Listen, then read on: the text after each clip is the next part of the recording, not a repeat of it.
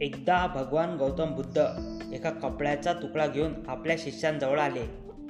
कोणाशीही काही न बोलता आसनस्थ झाले. त्या कपड्याला काही अंतरावर पाच गाठी मारल्या. आता गौतम बुद्ध काय करतील असा विचार शिष्यगण करू लागले. गाठीनंतरचा कपडा आणि मूळ कपडा एकच आहे हे कोण सांगू शकेल का? असा प्रश्न बुद्धांनी शिष्यांना केला. याचे उत्तर देणे तसे कठीण आहे. एकीकडे विचार केला तर कपडा तेच आहे. दुसऱ्या दृष्टीने विचार केला तर गाठींमुळे कपड्याच्या बाह्य रूपात बदल झाला आहे. त्याची मूळ प्र प्रकृती बदललेली नाही असे उत्तर सारी सारीपुत्र या शिष्याने दिले. सारीपुत्र यांनी दिलेल्या उत्तरानंतर तो कपडा गौतम बुद्धांनी उचलला आणि दोन्ही बाजूंनी तो ओढला.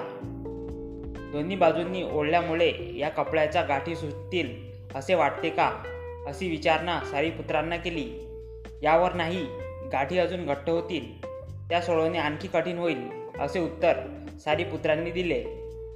या गाठी सोडवण्यासाठी काय केले पाहिजे असे बुद्धांनी विचारले. सारीपुत्र म्हणाले की या गाठी नक्की कश कशा प्रकारे पडल्या आहेत ही गोष्ट निरखून पाहावी लागेल. गाठी योग्य पद्धतीने पाहिल्यानंतर त्या कशा सोडवता येतील यावर प्रकाश टाकला जाऊ शकतो असे उत्तर सारीपुत्रांनी दिले.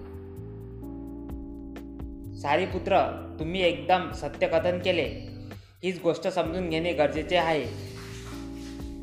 मूळ प्रश्न इथेच आहे. ज्या समस्येत तुम्ही अडकलेले आहात ज्या समस्येने तुम्हाला ग्रासले आहे ती सोडवण्यासाठी तिच्या मुळाशी जाणे आवश्यक आहे.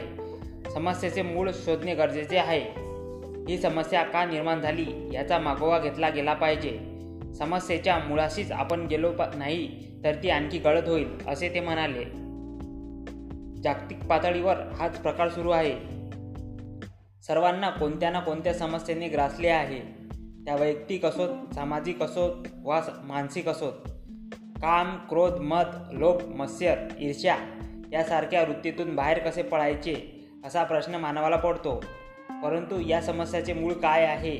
या वृत्ती आपल्यात कशा समाविष्ट झाल्या याचा विचार कोणी करत नाही असे गौतम बुद्धांनी यांनी सांगितले.